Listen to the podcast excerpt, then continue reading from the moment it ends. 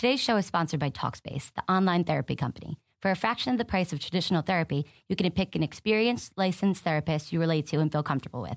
Each and every therapist has at least a master's degree and has completed over 3,000 hours of supervised work. To match with your perfect therapist, go to Talkspace.com forward slash boom.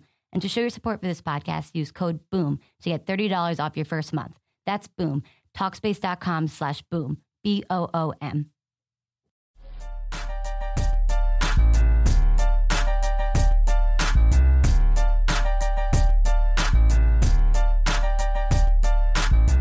You are Locked On Bears, your daily Chicago Bears podcast, part of the Locked On Podcast Network. Your team every day.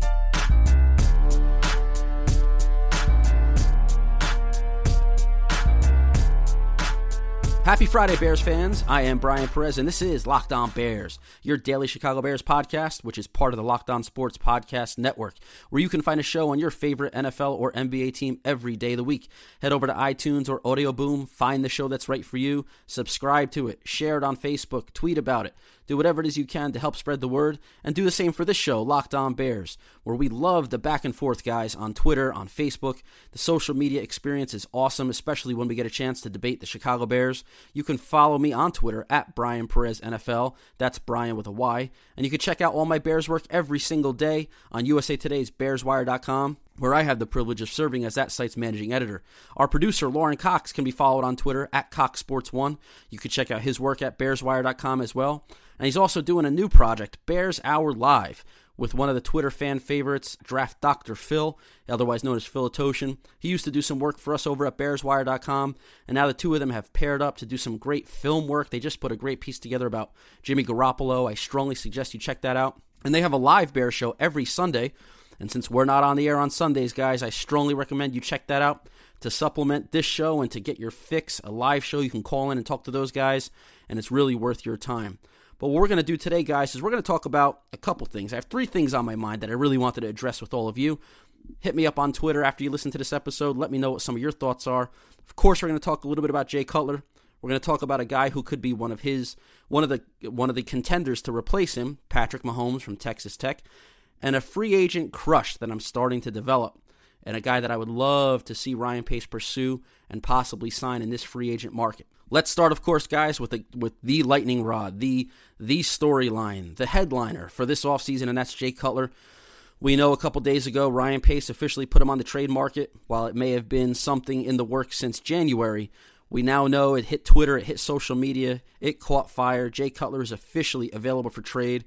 Whether or not any team's going to actually trade for Cutler is yet to be seen. It looks like the narrative is starting to take shape that nobody's going to offer a pick for him, especially after the news came out yesterday that he is uh, contemplating possibly retiring from the NFL if he doesn't have a situation that fits his interests, if he doesn't go to a team where he's going to be an obvious starter with an obvious chance to compete for the playoffs. And look, this is just a fitting end, I guess, to the Jay Cutler era, right, guys?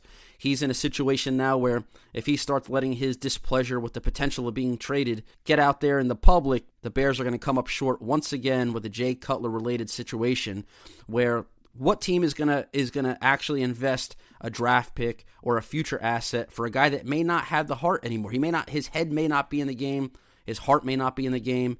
If you're not willing to compete, even with a team that that might be hovering around playoff caliber, that might not necessarily be ready to win a Super Bowl right now. Are you a quarterback that a team's really going to feel confident in, can take him to the promised land? Are you a guy that a team's going to feel confident in, that you'll be mentally and physically and and just just invested in the program for 16 games, no matter what the outcome is on a weekly basis? If he's already, you know, flirting with the idea of retiring if he doesn't get the situation that's right for him, a team's going to be very, very hesitant to take that chance and roll the dice on him, even if it's a fifth, sixth, or seventh round pick. Why are they going to do that for a guy who may already be thinking about life after football rather than helping another team win a Super Bowl?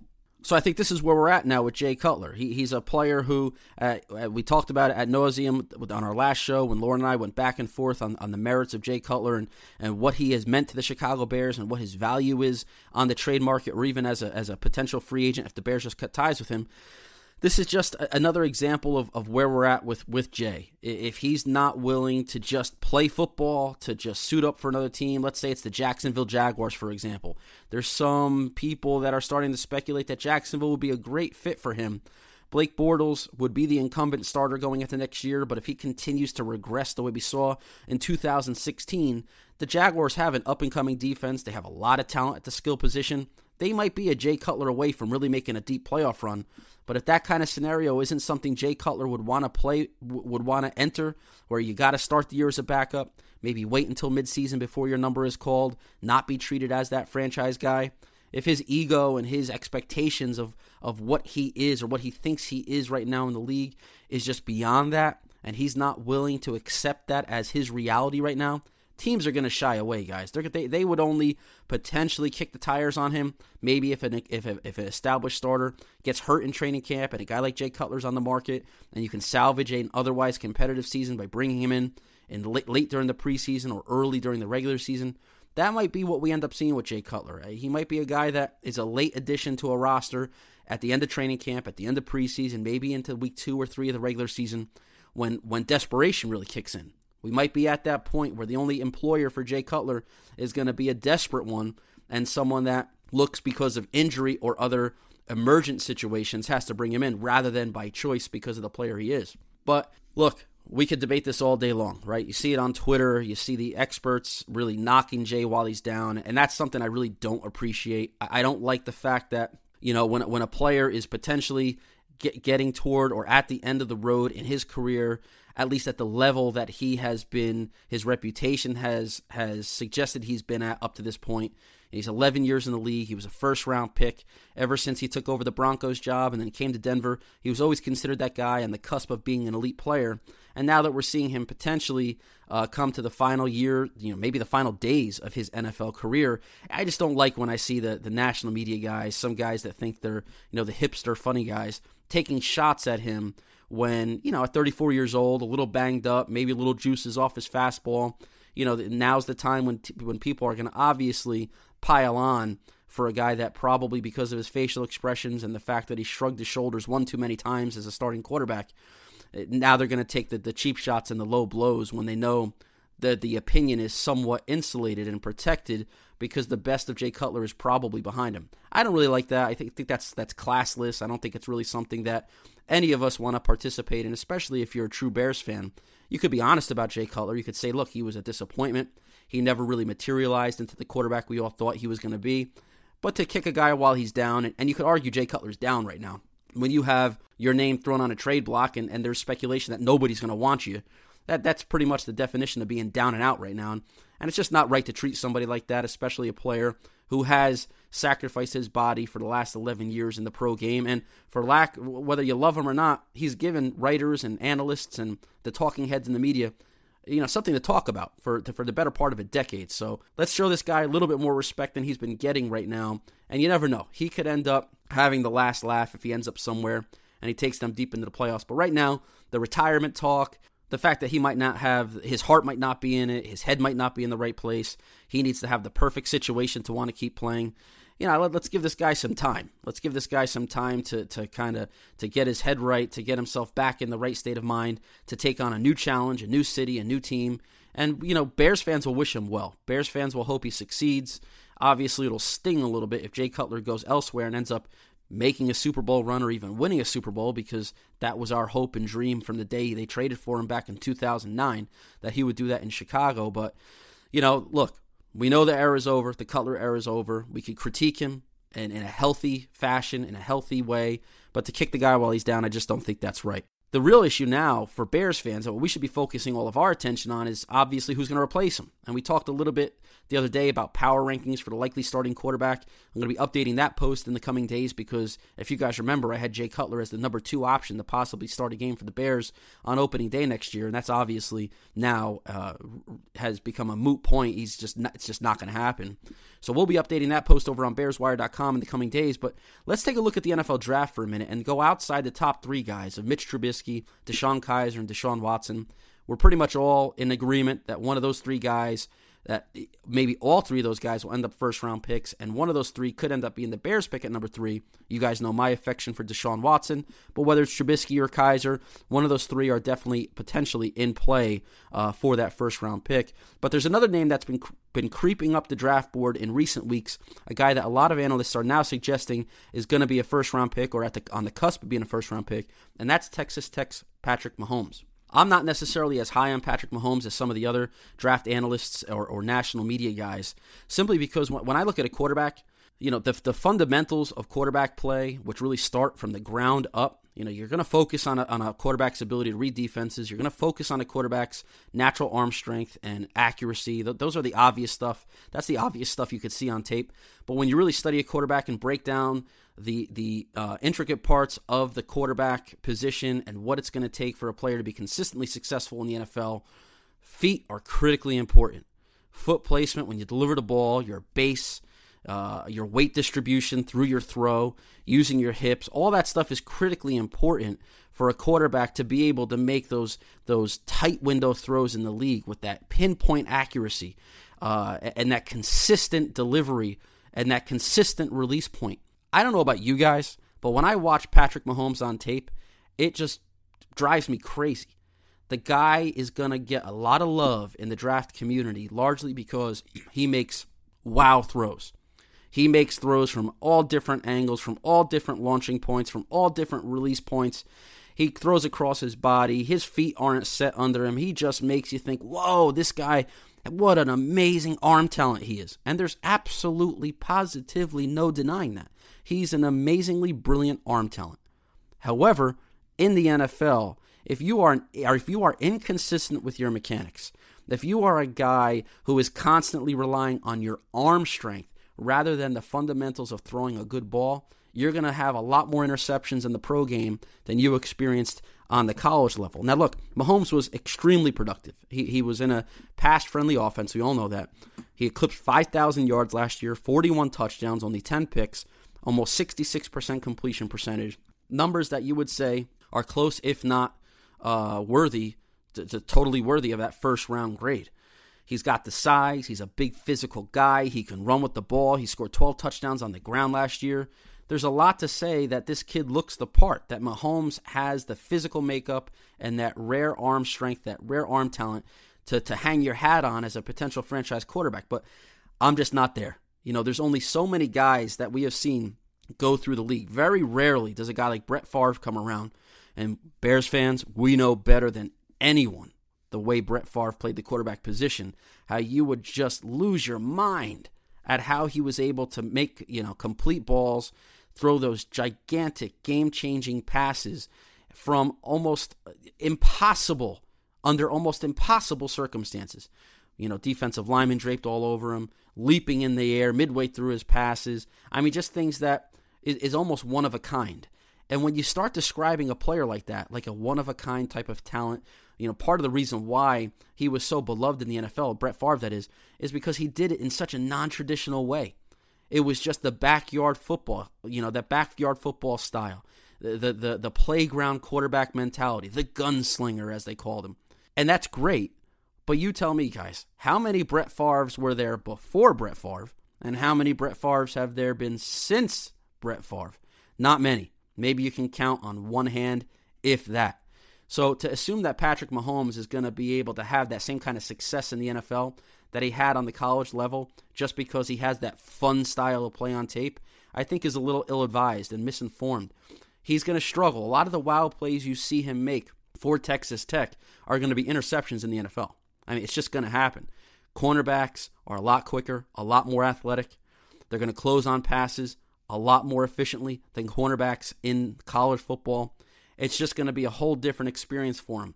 As a second round guy, as a third round guy, I'd be okay with Patrick Mahomes. I'd have no problem with Mahomes sitting on the bench for a year or two, getting his mechanics pretty much rebuilt from the ground up, and then let this kid rip. Let it fly. Let it fly in year two or year three. Let that natural arm talent take over after a quarterback coach has had a chance to work with him for a little while. But to assume that he would come in as a potential first round pick, look, some people are saying he could be a top 10 pick, which means it's not out of the out of the question for the Bears to maybe slide back and target him as a, as their first round quarterback.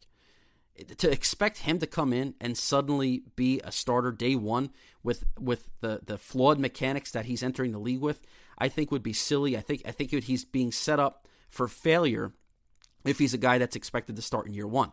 The Bears need a year one starter, especially if they're not going to bring a guy like Jay Cutler back. I mean, maybe Brian Hoyer or Matt Barkley, like we talked about the other day, comes in as that bridge, and maybe that works with a guy like Patrick Mahomes if you if you get him in the second round.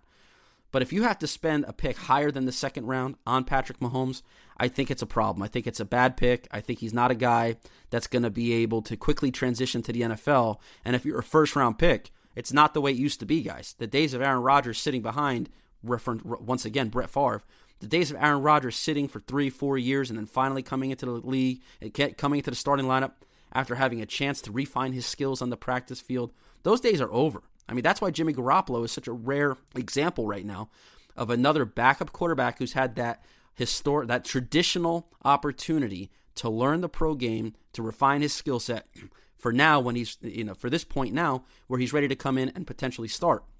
Not even potentially start, he's going to start, and he's going to be a very good starter because he's had the chance to, to refine his game to meet the pro standards.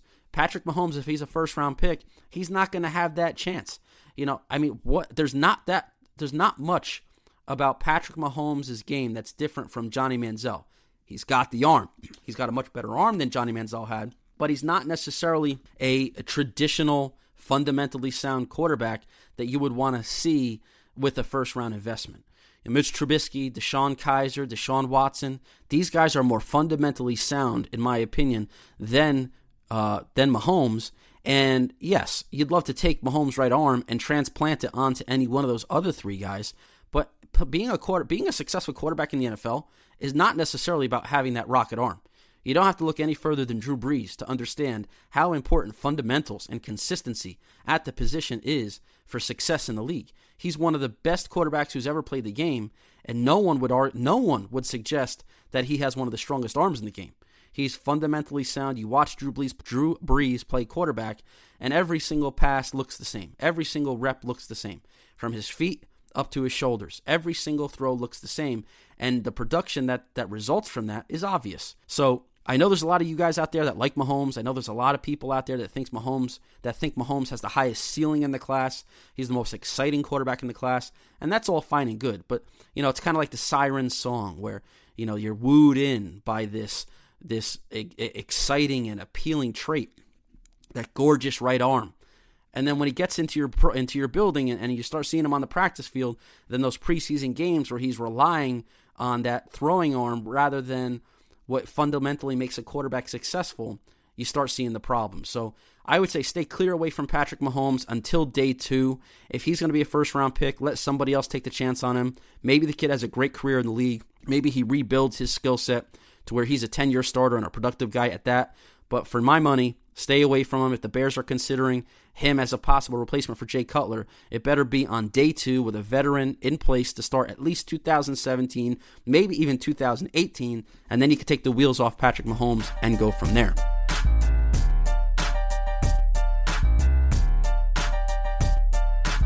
Now, the draft isn't the only thing that we got to focus on here, Bears fans, right? We got to also take a look at free agency. And, and, and we're going to get away from the quarterback position now because I mean, that's all we're going to be talking about over the next couple of weeks as this Jay Cutler situation plays out, seeing where he ends up, seeing if Jimmy Garoppolo, if that trade comes to fruition. If not, is Tyrod Taylor, is Mike Glennon, maybe Kirk Cousins. There's some whispers that the 49ers might be looking to trade for, for, for Kirk Cousins. Daniel Jeremiah on his podcast said there's a better than 50% chance that Kirk Cousins is the starting quarterback of the 49ers next year. Now, what does that mean? Are the 49ers willing to give up the house for Cousins in a trade scenario? Maybe I don't know. But look, if Washington's talking to San Francisco about trading for uh, a trade for Kirk Cousins, then that means he's open for anybody to jump in that mix. And while I said the other day that I, I would not want that in Chicago, I would want Jimmy Garoppolo if they're going to trade high valued assets, let it be for Garoppolo over Cousins. You never know. You never know what's going to happen. So whether it's Glennon, Tyrod Taylor, Kirk Cousins, one of these other guys that is that that that uh, comes in as a veteran, you know, Patrick Mahomes is still a good pick with any one of those guys on the, on the ball club. If if Patrick Mahomes is a second day guy, then no problem there. But if he comes in as a first rounder, forget it. Let's focus now on on on free agency. Let's talk about the wide receivers. You know, Alshon Jeffery, he's a guy that is the is the headliner in the class. The other day, Adam Schefter was on the Fanatic in Philadelphia, and he said that some executives are expecting Alshon Jeffery to pull possibly $16 million a year. Now, to put that in perspective, that means Alshon Jeffery would get paid more than Julio Jones. I don't know about you guys, but Alshon Jeffery ain't Julio Jones, okay? He's a really good player, but he's not Julio Jones. So to pay him Julio Jones like money, I think that's going to take another team that's willing to overpay for a guy like that. I don't think uh, for for Alshon Jeffery. I don't think Ryan Pace would stay in that bidding war, which means he's going to have to find another option, another player to come in and and and uh, fill that role. And one guy I would propose is a perfect player to come into Chicago He's an ascending young talent, to steal the words of Ted Phillips, is the Buffalo Bills' Robert Woods. Robert Woods is that guy, folks. He's that guy. He's 24 years old. He's he's gonna be which I mean, let's look put it in perspective. He's 24. He's the same age as the Redskins' first round pick from last year, Josh Doctson. Same age. Josh Doctson's considered a, a really nice young talent. Was a first rounder last year, entering year two, player on the rise.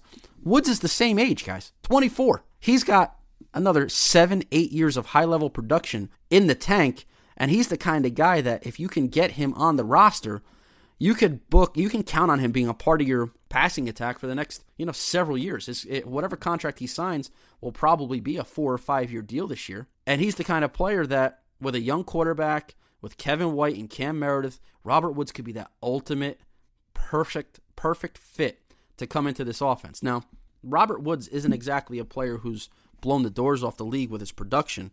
I mean, last year he only had 613 yards and one touchdown.